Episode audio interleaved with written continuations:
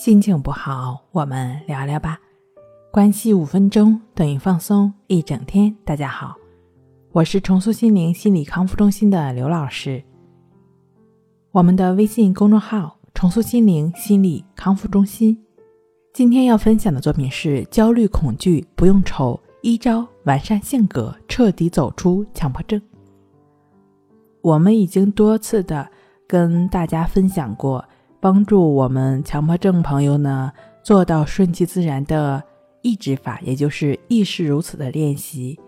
那通过持续的、正确的按照方法去练习呢，一般的话呢，强迫症朋友的视野会更开阔，那生活范围也就逐渐的扩大了。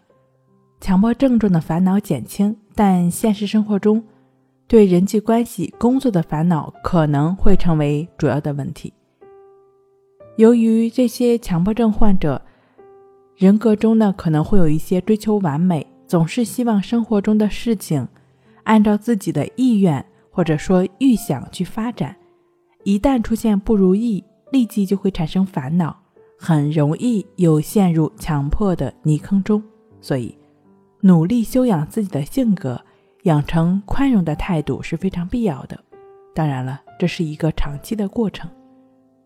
总之呢，在强迫症的疗愈过程中，可能会经历一个漫长的过程，尤其是被症状完全控制的时候，可能强迫症朋友完全看不到其背后的问题，那始终会要求他的咨询师或者医生来医治他的症状，这往往是症状附着在方法上，或者是说他换了一层外衣。附着在任何一个问题上的一个过程，应该把治疗的焦点放在打破被束缚的机制上。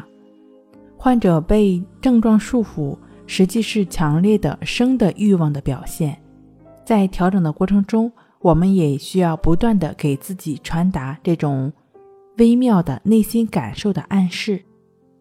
对于目前还在自我疗愈的强迫症患者朋友们。